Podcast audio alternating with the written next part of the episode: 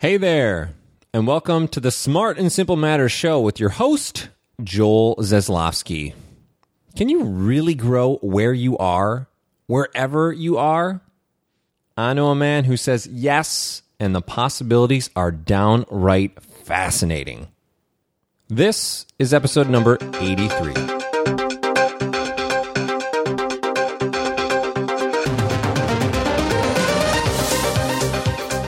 Yo, what's up? And howdy doody, friend. I am grateful that you're with me for your first, your latest, or 83rd episode of the show. That would be really cool if it's your 83rd episode. I'm playing around with the format and sequence of these episode intros. So if you're thinking, Joel, uh, what in tar nation are you doing, dude? Let's take some time to have the newness sink in a little bit. First up, I want to give a special thanks to our show's patrons on Patreon, also known as the people who make my investments of hundreds of hours, thousands of dollars, and consistency for Smart and Simple Matters possible. So let's give some kudos to Susan, Felix, and Anne. Sweet, sassy, molassy, you three. You make me happy. I would love to see your ranks swell. And as always, this episode is brought to you by my voice, and our Patreon supporters. That's because I don't have any sponsors. I just have you. So consider showing your support for me, this show, and our community at valueofsimple.com slash Patreon. Now then, I have something plenty nice to say about an Australian listener with the iTunes handle of Hodgepodge Oz who recently left me this review. The title, uh, title made me feel super sweet. It was Spreadsheet Dude with Plenty to Give. Uh, Hodgepodge Oz, you know me so well. Uh, here's here's what uh, was written. Joel's engaging and dry wit make this podcast an enjoyable listen.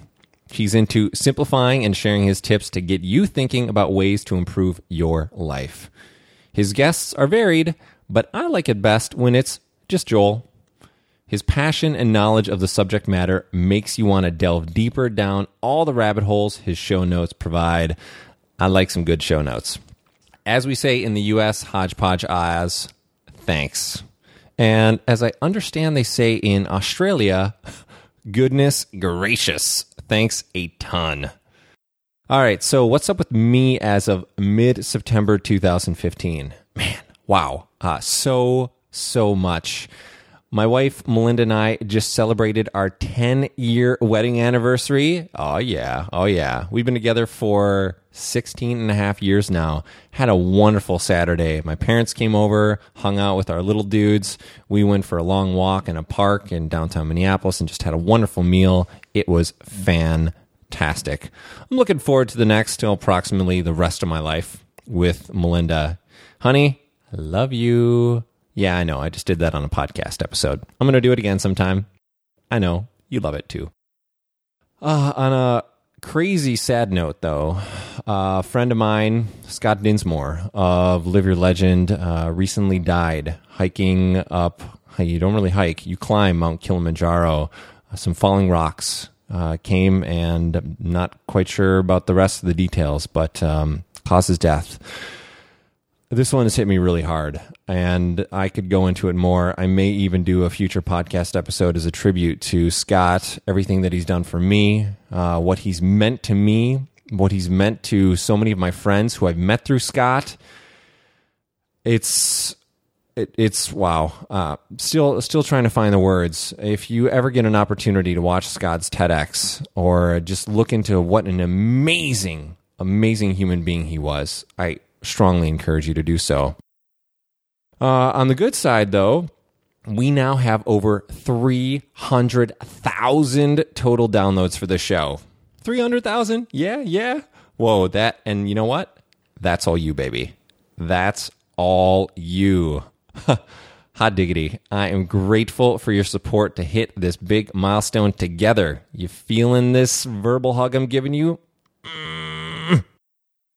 The last thing is Simple Rev 2015, and that's a big thing. Uh, it's my last episode before the Simple Rev 2015 event goes down in Minneapolis, Minnesota on October 2nd and 3rd. It is shaping up to be stellar.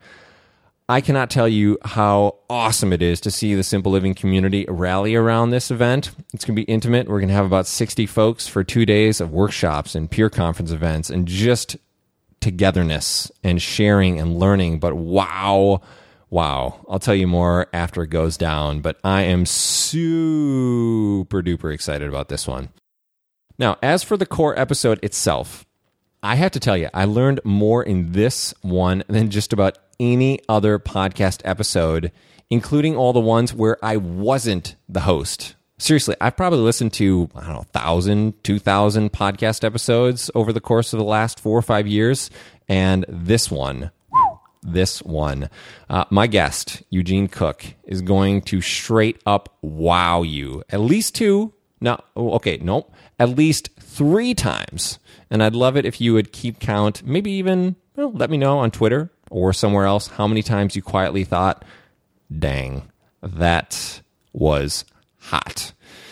You'll hear us explore why the people who spoke the least influenced Eugene the most the difference between having abundant food and having a food abundance system, how to simply and powerfully bring a community together through growing food. And then and then I try to pronounce hugelkultur and the wheels come off. You ready to do this thing with me? Yeah, I know you are. Here we go goodness gracious i'm uh, i'm on the excited side of things right now because i have the man behind grow where you are a dynamite full service social enterprise in the local food systems habitat for this episode.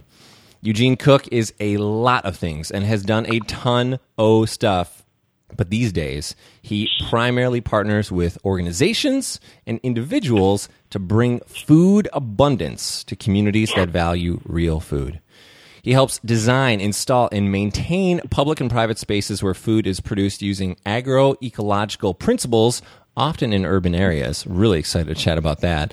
Uh, and with his Gebsite initiative, he's helping people grow their own food at homes, schools, churches, community centers, and parks. Man, uh, this guy is a painter, a husband, a father, and even, get this one, mama. Uh, M A M A as an Earth Team member. He's been all over LA and Texas, Atlanta, Kenya, Haiti, Jamaica, and now he's here with us. Welcome to the show, Eugene.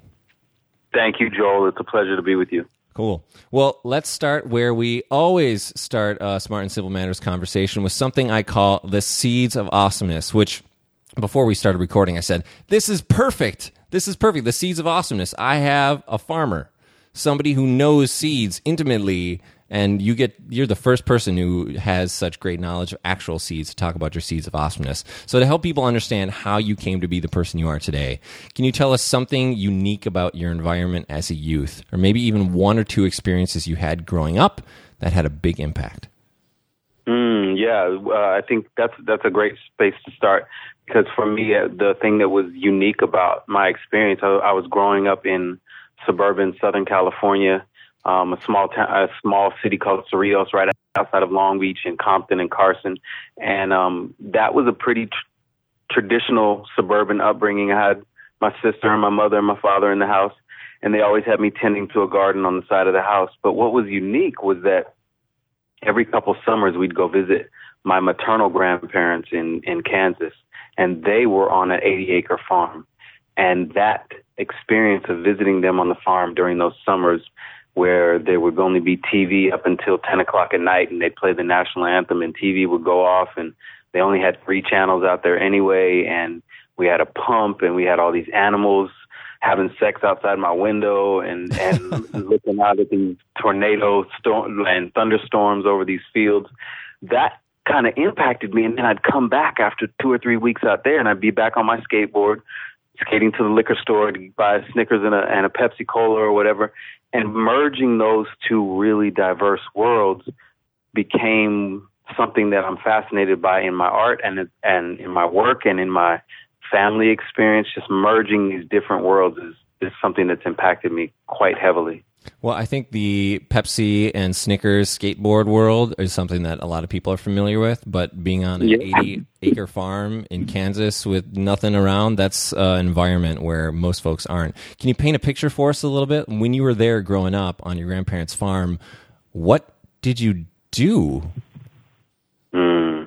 See, this is what was really interesting, Joel. Is my my my maternal grandfather was a very interesting mix of a lot of different cultures. A, a very strong African bloodline, a very strong. Um, my my maternal grandmother had a very strong Eastern European and Western European bloodline, and then there was Native American bloodline all mixed mixed in there. And when I would be on that farm, um, I just spent a lot of time doing the work of that just kind of following my grandfather around, which meant getting up really early, working with the chickens, working with the pigs, working with the ducks, and then going around and checking the the garden, checking the the larger farm acreage. And my, both my grandfather and my uncle Buster, who lived on that on the farm with them, were men who did not speak much at all, but they were always doing something, and they were always doing something interesting. They were always um, doing mechanical things, or my grandfather kind of traveled around with a little gun because of water moccasins and things like that. So, what I learned from them was the power of observation, the power of just coming to a space, being quiet, listening, observing, and really choosing your words when they're necessary and being okay with the silence. That's something that I, I I was learning, but I didn't really integrate until I became a father um, myself. You know. Being okay with the silence? Do, do you get Yeah, silence as a okay father of three silence. or or hoping to teach them to be okay with the silence Yeah. because it just are every new idea that comes to their mind they're they're speaking it out. And sometimes it takes a lot of uh example. My grandparents and my and my uncle they showed me by example like how to move through nature quietly so that you can actually receive and not be so much about transmitting your energy but receiving energy and receiving information What do you mean by that? Receiving information from nature? Well, there's so much. There's so much that's being communicated to us at, at all time. Everything is coming through sound vibrations. So when we are, when we quiet ourselves and we become receptive and we start to listen, then you can hear thunder that's way off in the distance. You know, my grandfather could hear a storm coming. He could smell it coming. And now, while I'm farming here in Atlanta, I can be driving through a busy Atlanta neighborhood and you can feel the three or four degree temperature change in the middle of the summer when a summer storm is coming. This wind will come through real subtly and it'll be about three or four degrees cooler. And in about 40 minutes, here comes a thunderstorm. But you get the warning if you're paying attention. But if you're driving around with your windows rolled up and you got air conditioner on, you got the radio going, then all these subtle communications that nature is trying to tell you, like here, here comes this thunderstorm. You don't, you don't hear it. You don't pick up on it, and then everything is we're being caught by surprise.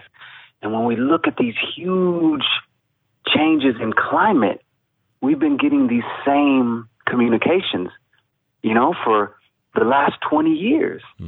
We've get, been getting communications from nature that the scientific community is picking up on some of them, you know, looking at the melting of the glaciers or looking at the rises in sea levels or looking at the rises in temperatures. This is all communication that many of the first the first nations of the of the world have said, "Hey, we've been watching this for years. We've been watching the stars for years. We've been watching the migration of these birds for years.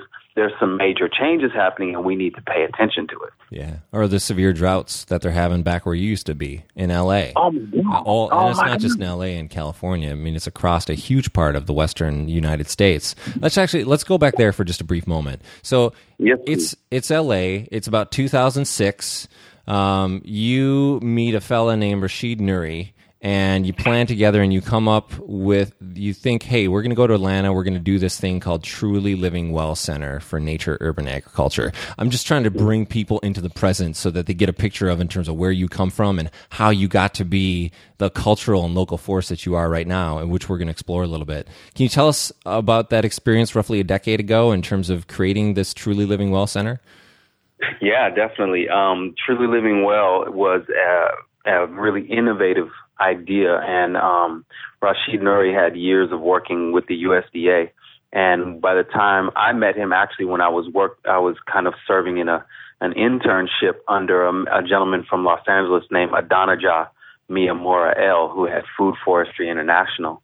And so, doing the work with Adonijah brought in, we hired Rashid to help us with some paperwork. And after he was done with that stint with us, he took the idea of creating small urban mini farms. And he contacted me and said, What do you think about doing this? I said, I think it's doable. So he brought me to Georgia. We looked around and we looked at how green Georgia was, how, and green as far as, um, vegetation and growth and how much organic material was available to build soil. But what wasn't here was the consciousness of the importance of a local food system. That was 2007, and people were like, "Well, we got food. We got supermarkets. We got food. There's no need. We didn't understand. They didn't understand the need for small farms throughout an urban area. What was what's the purpose when I can buy food at the supermarket?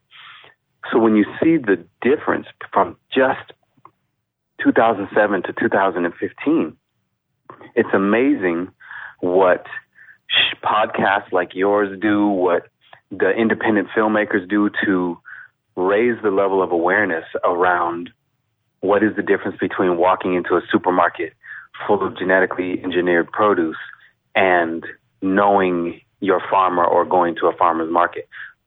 That is really um, the, the the the work of of the cultural um, creatives that create content and media that help to educate the public and push them forward so that we can all catch up to the really necessary ideas and innovations of the practical things like building a new food system. Yeah, well, I just want to touch on something real quick. So, big time hat tip to Pedram Shojai. You mentioned the Man. independent filmmakers. So, the reason I even know that you exist is there's a series of interviews that Pedram did as a result of uh, his documentary Origins, which I watched. Awesome. I'm going to link to mm-hmm. your interview with Pedram in the show notes of this episode because I want people to watch there's just gold that whole thing. I, I, told you when i was before we got on here i was like i watched that three times eugene and oh my goodness, it was awesome every single time, and I took something new away from it. So it's mm. really cool to see people like him shining a spotlight on people like you. But when you're talking about, so you get to uh, Georgia, you get to Atlanta, and people are like, hey, we're good here. Like, we have an abundance of food. Why do mm-hmm. we need to grow our own food? From your mm-hmm. perspective, I know, like, having abundance of food in terms of having it brought in literally from all around the world into a major metropolitan area like Atlanta, that abundance of food is very different than having a food abundance system, which I know mm-hmm. is something that you talk about. So, what does it mean to have a food abundance system?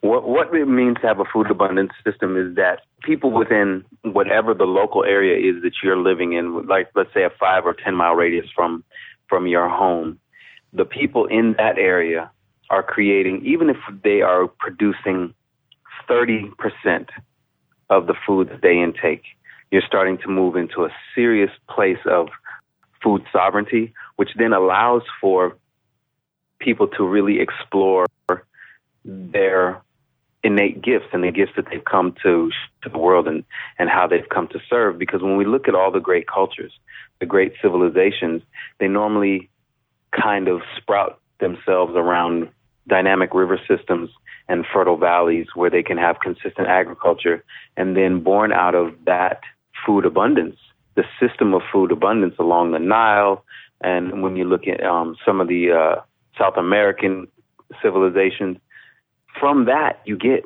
great healers, musicians, thinkers, astronomers, nurses, midwives, families, because once we know that our food system is secure and not secure with the uh, the intermediary of currency, but secure in the fact that I can go outside and I can gather my food, or at least part of my food, a portion of my food for the day, then I have a sense of security and stability that allows me to now start to dream and to do higher consciousness things that, that separate humans from the animal species is that we are here to conceive of time, conceive of a future, conceive of a an internal reality and an external reality that is not necessarily uh, tangible.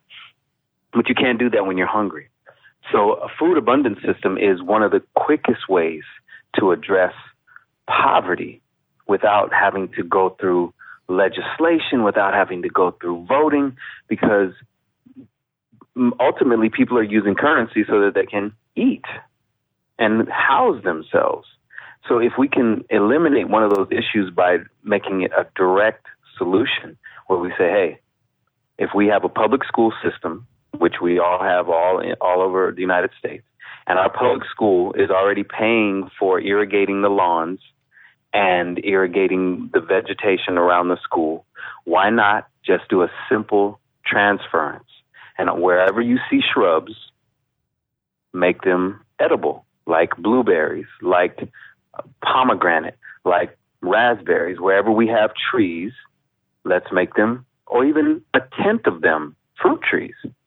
And put in oranges, put in guava, put in whatever it is that works in that region. And then you start to see you're you're dealing with the childhood obesity issue.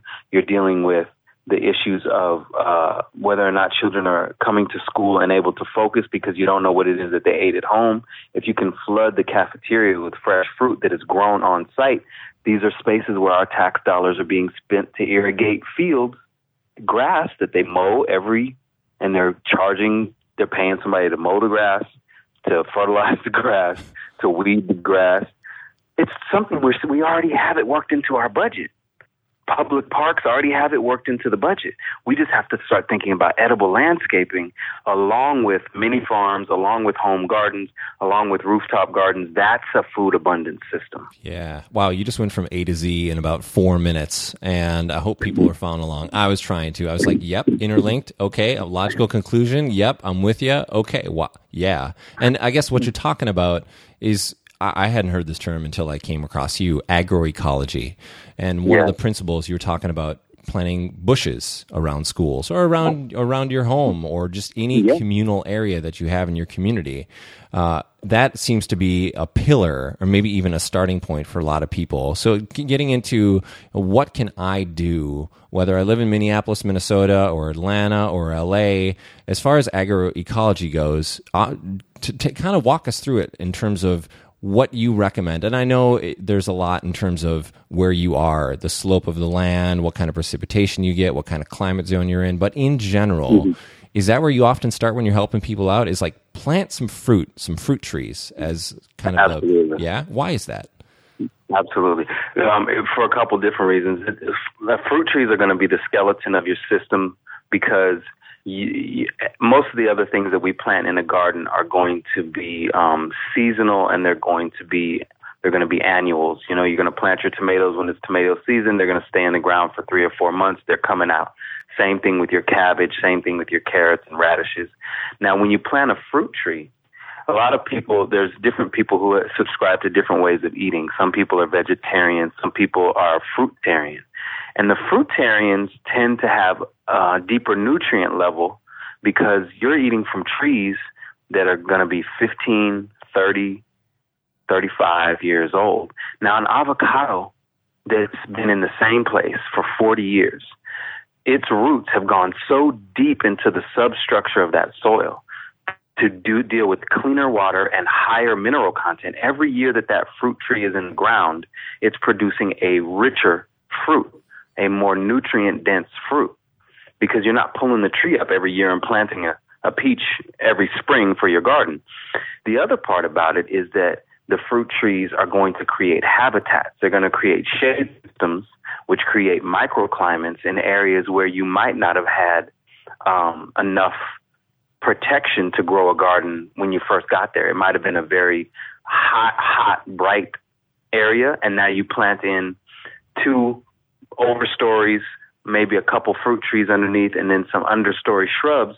And you, in a two years, you have a microclimate zone where you have where it cools and it shades, and now you can plant cabbage and you can plant collard greens in a place that's more protected.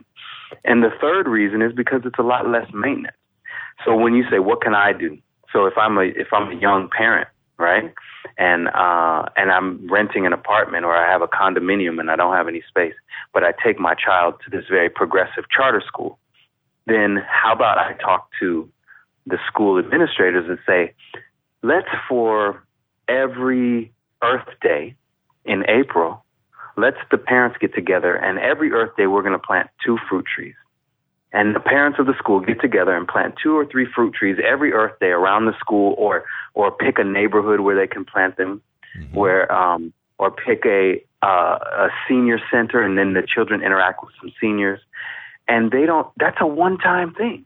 You go out there, you get a photo op, you put the tree in the ground, and then you commission somebody to water it once or twice a month it's nowhere near the kind of maintenance as in as when you go to a school and say we want to start a school garden now you got to get the whole PTA involved. Where is it going to be? How many people are going to be involved? Who's going to maintain it over the summer? It's just a lot bigger to bite off when you're just starting to transfer into this kind of lifestyle. Well, you touched on something that's really important, and hopefully we have time to do this some kind of service. I, I, I mean, this is a whole conversation in its own, but you were saying like go to a senior center engage with people in your community who might not have a lot of social interaction, who might be yearning for that sense of connection, uh, whether it's with younger people or who, it doesn't really matter what the age are. The community benefits of growing your own food. I know we could talk endlessly about the health benefits. You've already touched about it. Like that 40 year old avocado tree is just plain more mm. nutritious than other things mm-hmm. that you're going to get. Uh, and I know we could talk about the mental, spiritual, emotional benefits of it. And maybe we'll hit on some of those things. But first, you're when I think about, and I'm all about community building too, but when I think about people who are just really rallying community and building community, you're one of the first people who comes to mind now. Tell us a little bit about Thank what you. you've seen, what you've experienced about the community benefits of having people rally around these local food systems and getting this portion of food sovereignty that we all want. Mm, yeah, Joel, thank you for that. One of the, I think one of the most successful things that we've been able to do um, is that our organization, Grow Where You Are, we've been partnering with local churches here in Atlanta. Uh, we're doing a food and faith uh, project. And one of the things that we've done is we've realized that most all faiths have um, a belief in serving people and a belief in, in the garden as being kind of the sprouting point of humanity. And I was fortunate enough, I say, to, to have not been raised in the church or in any formal faith. My father always said basically nature is is your is your church. So that allows me to kind of interface with any faith. And so we are partnering with um, Atlanta Good Shepherd Community Church, and we we have the Agroecology Center on about two acres that is connected to that church. And we have had two very amazing um, gatherings called Gather Around the Medicine Wheel, um, our operations coordinator Nicole Blue had written a grant to get to put in a native plant medicine wheel, and we decided to have a feast around this um, this feature in the garden. And we had a fire pit, dug out this fire pit, and we've been selling our produce to one of the top restaurants in the southeast region, which is called Empire State South. And they're located in Midtown, right in the middle of a really beautiful um, kind of business district. And the chef over there, Josh Hopkins, said, Hey, I'm going to bring my team. We're going to get in the fire pit and we're going to cook this food for people. And they came and prepared an all vegan feast for the members of the community who we invited. And our farm is right off the freeway. People came in and we fed about 150 to 200 people a vegan feast using um, oyster mushroom and lion mane, lion's mane mushroom as the meat substitutes. And these people in came and ate for free. It was people from all different classes, all different social groups, all different um, ethnic groups, and they came and they ate for free from top chefs in Atlanta who were inside of a fire pit cooking this food up for them. And we put out the beautiful tables, tablecloths, but they're sitting outside you know, in in the cool evening air, and everyone's talking and interfacing. No agenda, no uh, no ask for money, no kind of fundraiser type of vibes, but just let's come and eat together. So what we have seen is that the strongest things that we can do is eat together.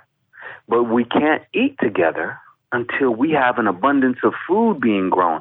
The only reason we were able to do that is because we had set up this system for three years prior and we had just gotten the soil he- strong enough, we had just gotten the system strong enough that there was an abundance of food that we could take at peak harvest, set it aside, and not think that we had to take it to market and make money for it, but set it aside, bring it to the restaurants, and they prepped it for three days before the event.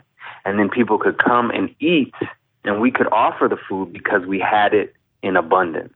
Hmm. So the first way to get people involved for me is not to bring them out to a garden to work and on a hot day. The first way to get people involved is to say, hey, let's come have a meal. We're inviting you to a free community feast. Come and sit down and eat. And people are going to be like, really? He said, look. That's what I'm thinking. Um, I'm like, really, Eugene? Where do I get in on that, too? Why wouldn't you? And, and you can do it you can do it. There's an amazing video that's on our Facebook page. Um, you just have to kind of scroll down, I think, to anytime around June 22nd because we did it on the solstice. And um, uh, uh, somebody was a part of the festival, and I didn't know. I just saw him walking around with a camera. And the next day, this young man had edited this beautiful video of the event, and it was called "Gather Around the Medicine Wheel." And that's what we've seen is the best way because now you get intergenerational communication. And you know, when people are eating Joel, they just start to conjure up memories of how they cooked it or how their mama cooked okra or whatever. Mm-hmm. And now you see people from from Russia talking to people from Sudan because you can find that mix in Atlanta and in most metropolitan cities now. And we're comparing what we all do with a tomato and how different it is if you were raised in an Italian household or if you were raised in an Ethiopian household or how similar it is what you do with that tomato, right? Matt, now I'm just fascinated by everything you just said. There's so much that I like about it. Uh, but by the way, I'm going. I'll find that video that you mentioned on the Grow Where mm-hmm. You Are Facebook page, and I'll link to that in the show mm-hmm. notes too. But I'll make sure whether it's on YouTube or Vimeo or wherever it is that people who want to take a look at it, I know I certainly do. Uh, they can get that oh, in the show notes for this episode the the strategy, the community aspect, the fact that the Good Shepherd farm that you have right off of Interstate 20 in Atlanta, that's awesome. Mm-hmm. And I, mm-hmm. I imagine you did that on purpose so that people drive by and think, "What the what the heck is that? Like someone's got a farm in our city? I got to stop exactly. in and see what's going on, and maybe even it's become so a part purposeful. of it, learn about it." Yeah, it's it's purposeful, and and and the blessings that have come from it are amazing. Because just mm, I guess it was about two months ago, a gentleman pulled off pulled off the freeway and he said, "Hey, I I saw this farm and I'm so amazed by it." And his name is Derek, and he runs an organization or a business called Direct Sun Solar Energy. And he came and decided. He said, "You know, I was going to pay for advertising, and they told me how much it was, and I'd rather just put up a system right here at your farm to run your well." and we'll put up the solar panels, the batteries, everything for free if we can put up a sign because how many thousands of people are already looking down at our farm and now he put in solar a solar system to run our well so now we have clean water running on clean energy all because our location is ideal yeah and I remember you were telling me about this before when we just had a brief chat. The municipality came in, you got the the folks in Atlanta, like the city people involved, and now you can power things on your farm. You, your well goes 300 feet down. That is a super cool story. Just by setting yeah. up shop with a very intentional, very strategic way and having people come to you. You're obviously great at going to people and bringing them together, but just being good. And I mean, if you're going to do something, if you're going to grow something, if you're going to make big trees, be proud of it. Let people know about it. Let people inquire and bring them into it.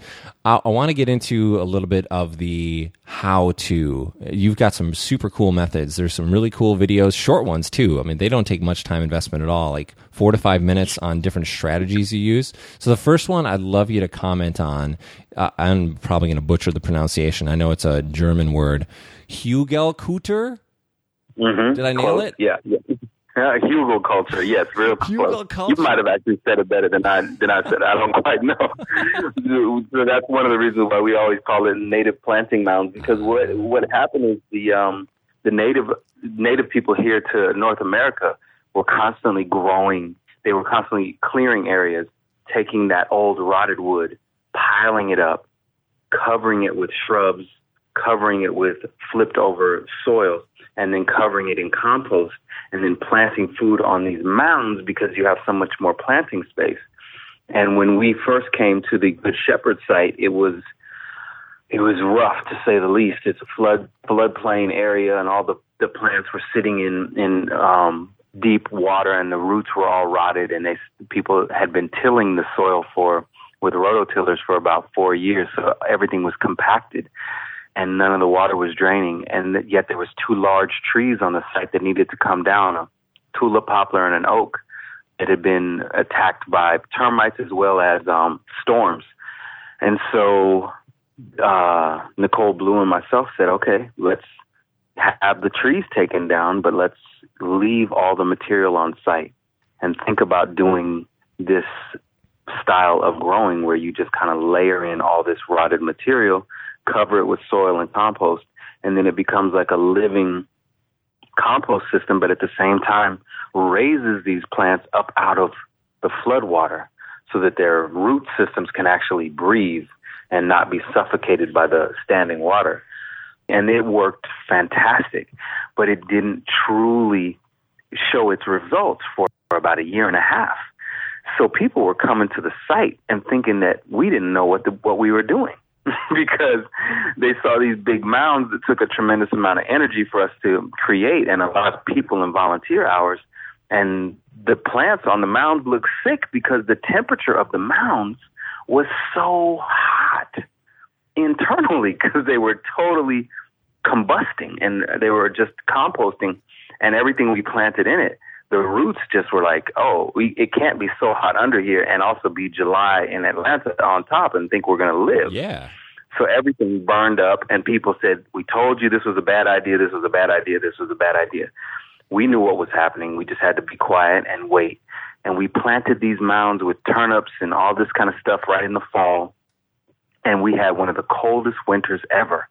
And schools shut down. We actually had snow in atlanta everything froze everybody lost all their crops but the mounds were so warm inside we would come out to the farm and the farm would be covered in snow but the mounds would have no snow on them hmm. and I said, okay, these things have their own internal temperature. All the turnip greens had died and all that. We thought everything was dead. The moment the snow that went away, all those turnips that were in the mounds resprouted full of green. We pulled out turnip bulbs and globes that were big enough to fill my hand. And no one else had a crop that year in Atlanta during the fall and the winter because everything had frozen. But the temperature of the mounds had kept these things warm throughout freezing temperatures. Oh, super. So we super started cool. to see, yeah, we're starting to see all these things. They they they um, conserve water. We have fruit trees growing out of these mounds now. We've seen a lot of different things, and again, like the native planting mound video is on Vimeo, and it shows you how to build it, and you can look up hugelkultur and find out even more. We just know what what we've experienced with the techniques. Yeah, and it's it seems really simple and relatively low maintenance with most of the things that you do. Yeah, it is, especially in places where you actually have uh, trees. Well, that's true. I just watching the video, like you, the sense of awe at what you're talking about. You can plant three times more produce by being able to plant on mm-hmm. top and along the sides of the mounds, and you're just like. Look at this. Look at this, everybody. You can start a plot in one afternoon's worth of work with a few friends or family members. That's it. Like you can get started with just a couple of people and just a few hours. Simple things, True. basic things, low maintenance things. So that uh, that style of growing that you're using is really cool. You touched about uh, water, of course, is relatively important when it comes to growing things, and you're talking about floodplains and snow and different kinds of precipitation. I would imagine. So some people are thinking, okay, but I'm I'm in LA right now, and where do I get the water, or how do I know where my water is coming from? So is there some kind of guidance that you have if I'm living in a place where water is scarce? How do I harness whatever is available in order to to feed the things that they need some level of water in order to grow and thrive?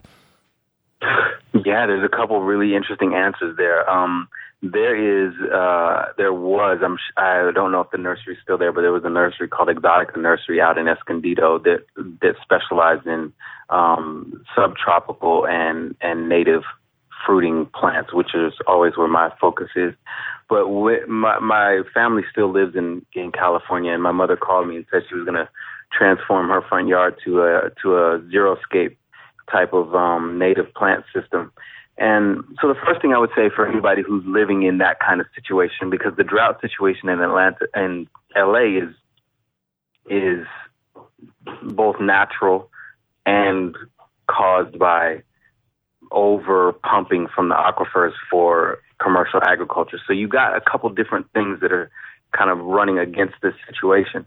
So the first thing I would say is explore medicinal natives and then small native shrubs that are fruiting shrubs that actually thrive in harsh conditions. Like for example, um, apricots are actually a plant that is that likes drought or more drought type of situations, and certain guavas will do. Um, there's something called a jujube that would that will do it. Um, some of the goji berries will actually do that. They'll survive in those systems. The other thing is to if you if you happen to be a homeowner, you might want to look into into Bill Mollison's work, um, Introduction to Permaculture, and in his book, he shows some really simple systems for taking the repiping, real simple repiping of the drain that goes underneath your your kitchen sink to where it gets that water gets piped out into a, a garden that's right in the kitchen area, provided that you're already using soaps like Dr. Bronner's or something that are not chemical based, right? And if you're using some really eco friendly dish soaps and hand soaps, then you can have the water from your sink go directly out to your garden into a, a, a pipe that is corrugated and has, you know, a certain amount of holes in it, and you can water your garden using the water that you're already paying for, right? That's not even trapping water off a roof or anything like that. And you can do the same thing with allowing um, water that is that you're trapping off of a roof when it does rain. Yeah, rain and barrels then and yeah, yeah, rain barrels, and then just mulch really heavily with any kind of shredded plant material that will allow the soil to be covered and not lose so much of the um, of the water through evaporation.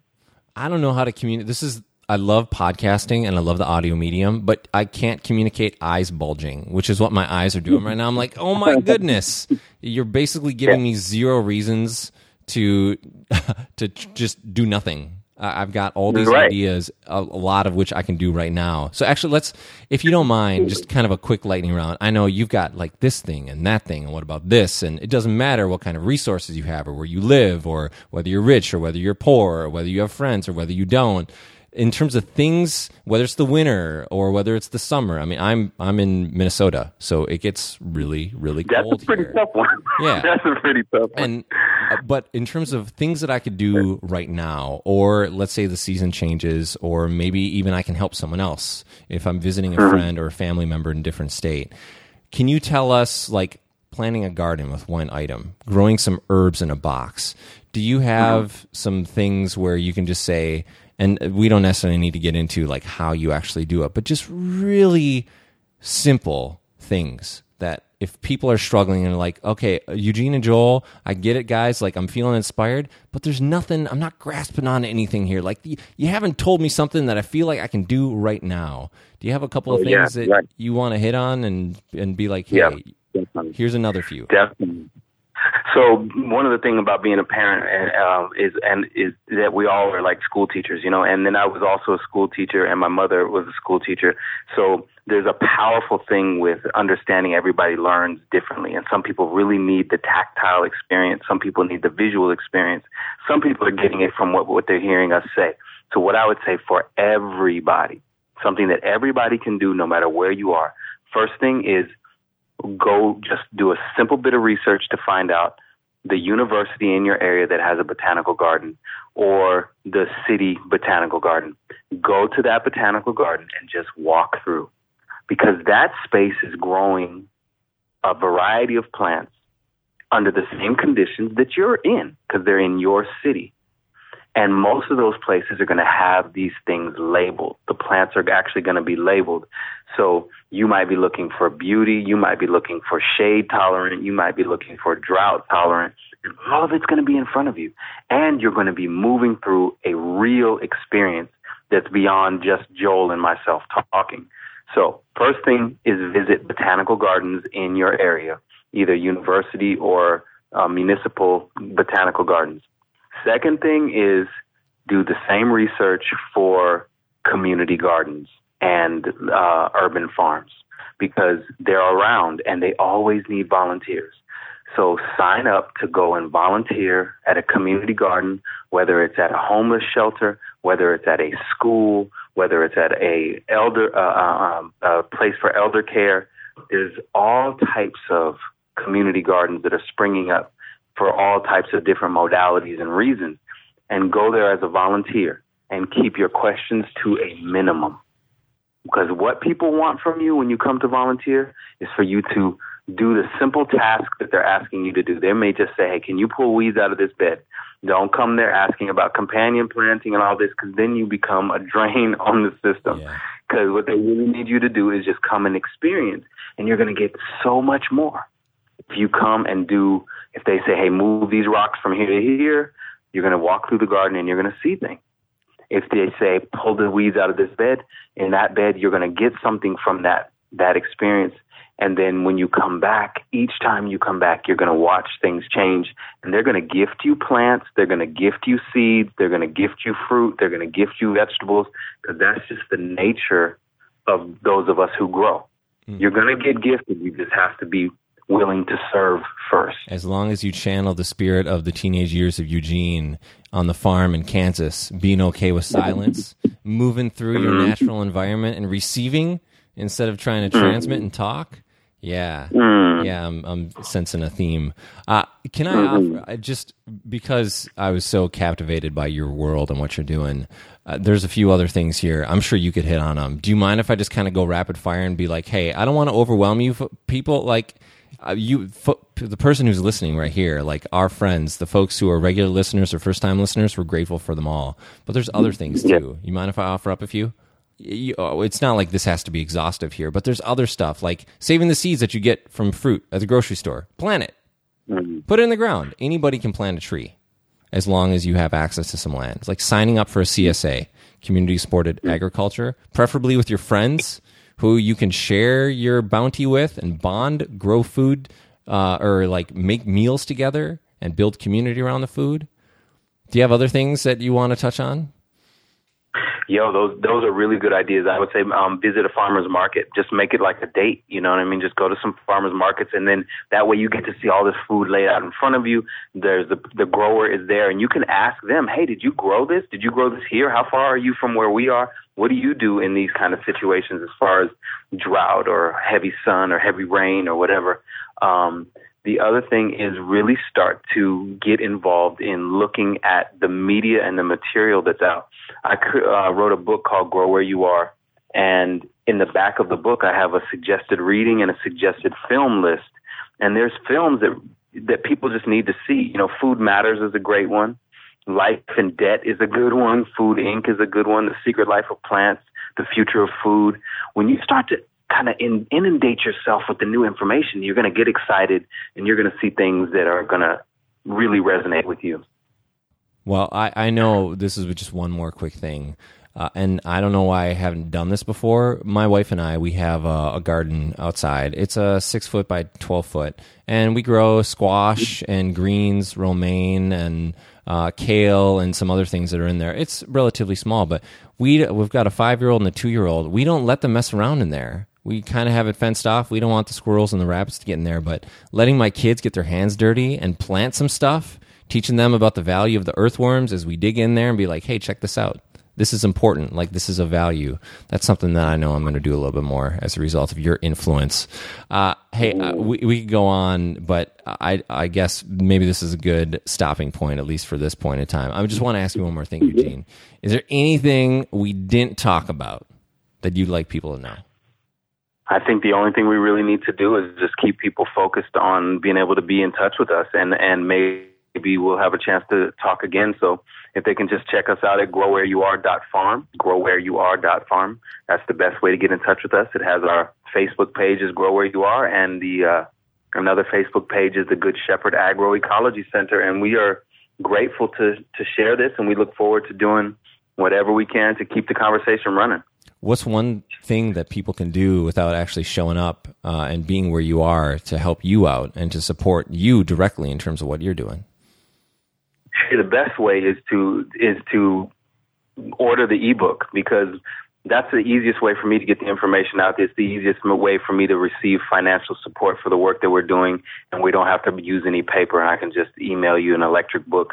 The book is at our website at growwhereyouare.farm. You go to the merchandise page I think it's the only merchandise we have. It's my book, Grow Where You Are, and it has a wonderful list of companion plants for your garden, of suggested reading, suggested films, and some history and some um, ideas about why to grow food in your own neighborhood. Right on. Well, you just made a sale right here. I know I'm getting your book. Yay. I hope a lot of other people are too. I'm going to have a link to Grow Where You Are in the show notes as well. Uh, Eugene, wow seriously, I'm I'm stunned at this point in time with the potential, uh, not in terms of what you're doing and the impact that you're going to have, but me as an individual, or me as a family, or me as a neighborhood, or me like as a community member, what I can do and how I can bring people together. It's just amazing the potential and the empowerment that I have all throughout the year. So thank you for that, and I hope other people are smiling and nodding along, and they've gotten as much out of it as I have because I just got a master class. Yay! Thank you. And if you have a feast, just send us an invite, and uh, and especially if Prince is going to be there, you know what I mean? yeah, I'll let, I'll work on the Prince thing too. And when he's holding court, and when I'm there, I'll make sure that you get an invite to that. okay, good, good. All right.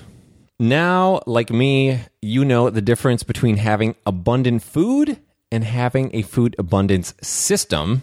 I think, I hope maybe, perhaps, yeah, definitely, you learned how to simply, quickly, and powerfully bring a community together through growing food, and maybe even how to pronounce Hugel culture. hugelkultur.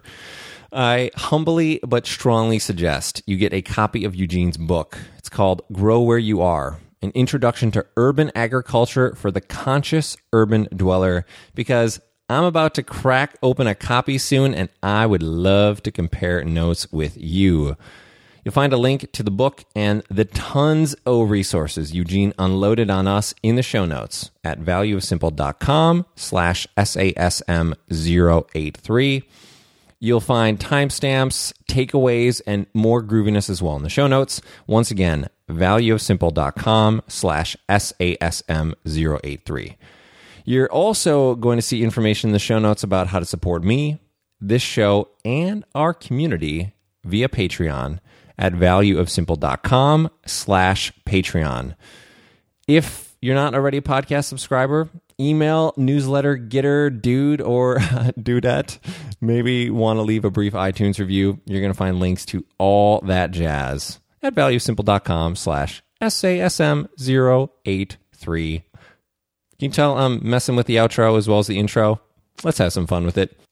If you're feeling it or feeling queasy with all my cheesy, hey, just let me have it. I thrive on connecting with you and I rely on your insight to make this show better. If you have something to share, I am all eyes and ears. You know, there's mouth and body and other things too, but mostly eyes and ears. My email is joel at valueofsimple.com. I'm on Twitter at Joel and I'm proudly active on Google Plus if that's your thing. I'm a lot of places actually. So I invite you to connect with me wherever we both are.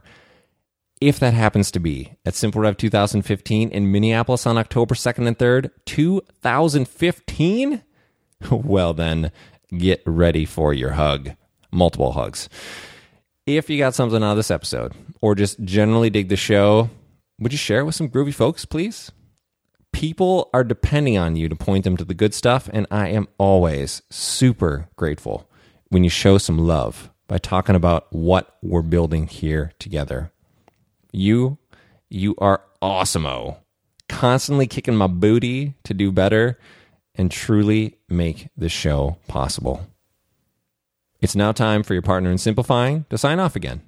You've just listened to the Smart and Simple Matters podcast with Joel Zaslofsky, creator of All Things Value of Simple.